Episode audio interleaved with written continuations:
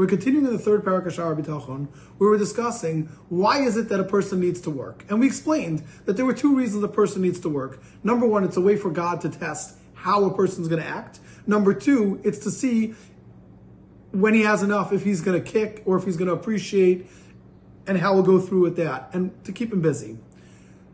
Yet we see there's some tzaddikim who we know passed the test and we know are kept busy and are not making any problems. So therefore, they should have everything handed to them. And we see some Reshaim who we see that they're doing bad things and they're failing all the tests. So therefore, they shouldn't have this great, easy life, yet they are.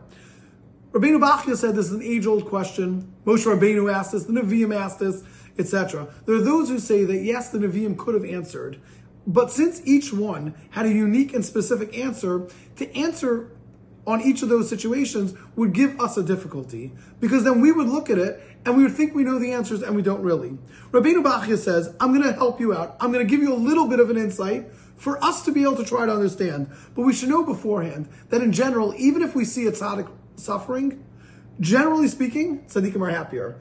They understand that. And if Hashem were to give it very simple and straightforward, that a tzaddik always has good, and a rasha always doesn't have good, there would no, more, no longer be any Bechira. It would be a very simple idea. Every single person would do the right thing because you would see it right here, right now in front of you. So therefore, that would undermine the whole idea of having a test. Starts with Rabbeinu Bach and he says, Vim that. With all of this, notwithstanding this, Ra'isi Levar Binyan Azeh, I'm going to try to explain in this, to give you a little bit of satisfaction. I'm going to give you some sort of information here.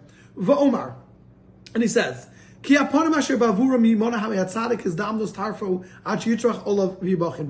Here's the reason why, because of them, we're going to hold back sometimes a tzaddik from getting his parnasa, from getting his food, etc., until he works on it, and he's going to be tested by it. So we're going to go through them very quickly, and then we'll go through in detail. First one, after Shia Avon Shekadim Lo, maybe he has a previous sin, his Chayiv Li Param Yimen Olav, that Hashem needs to collect from him for this. Moshe Rabbeinu says, "Hey, yes, you're right. Tzaddik, he's a tzaddik. Beretz Yishulam. He will pay for it in this world, meaning he's going to get punished in this world so that he'll have been paid up for the Avera he did. That's number one.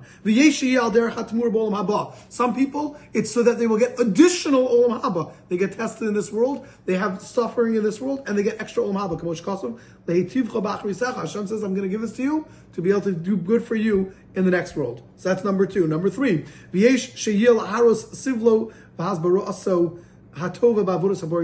Sometimes this is to be able to show how the person is enduring and how he's having a good attitude in his service to Hashem, like other people can learn from him, and they'll see that even though he's suffering, look at this person. Like we see by Iyov, Iyov suffered and yet he still followed God's ways. Number four, sometimes the people are not going to follow along, but to be able to say to the people who are wicked in that generation, Hashem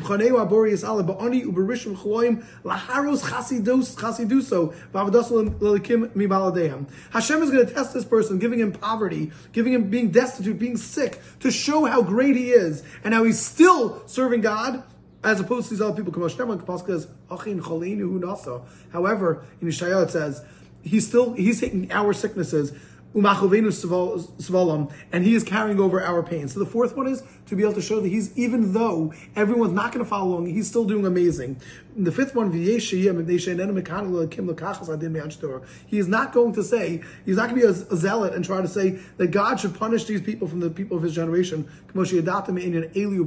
So that just like we have the story with Eli and his children, Shamar ben Makasa, the Pasuk in Shmuel says, "Vayakol anoser beveischa yavu lishtachavos lo la'agoras v'chikar lechem."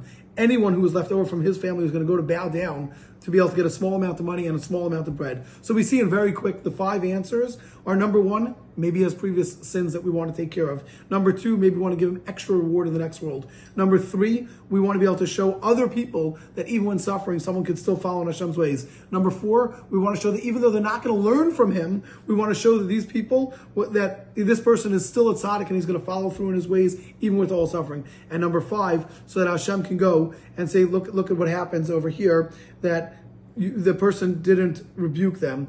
By Eli, we see that he didn't give them Musar and therefore his family was punished and he should have gone and rebuked other people.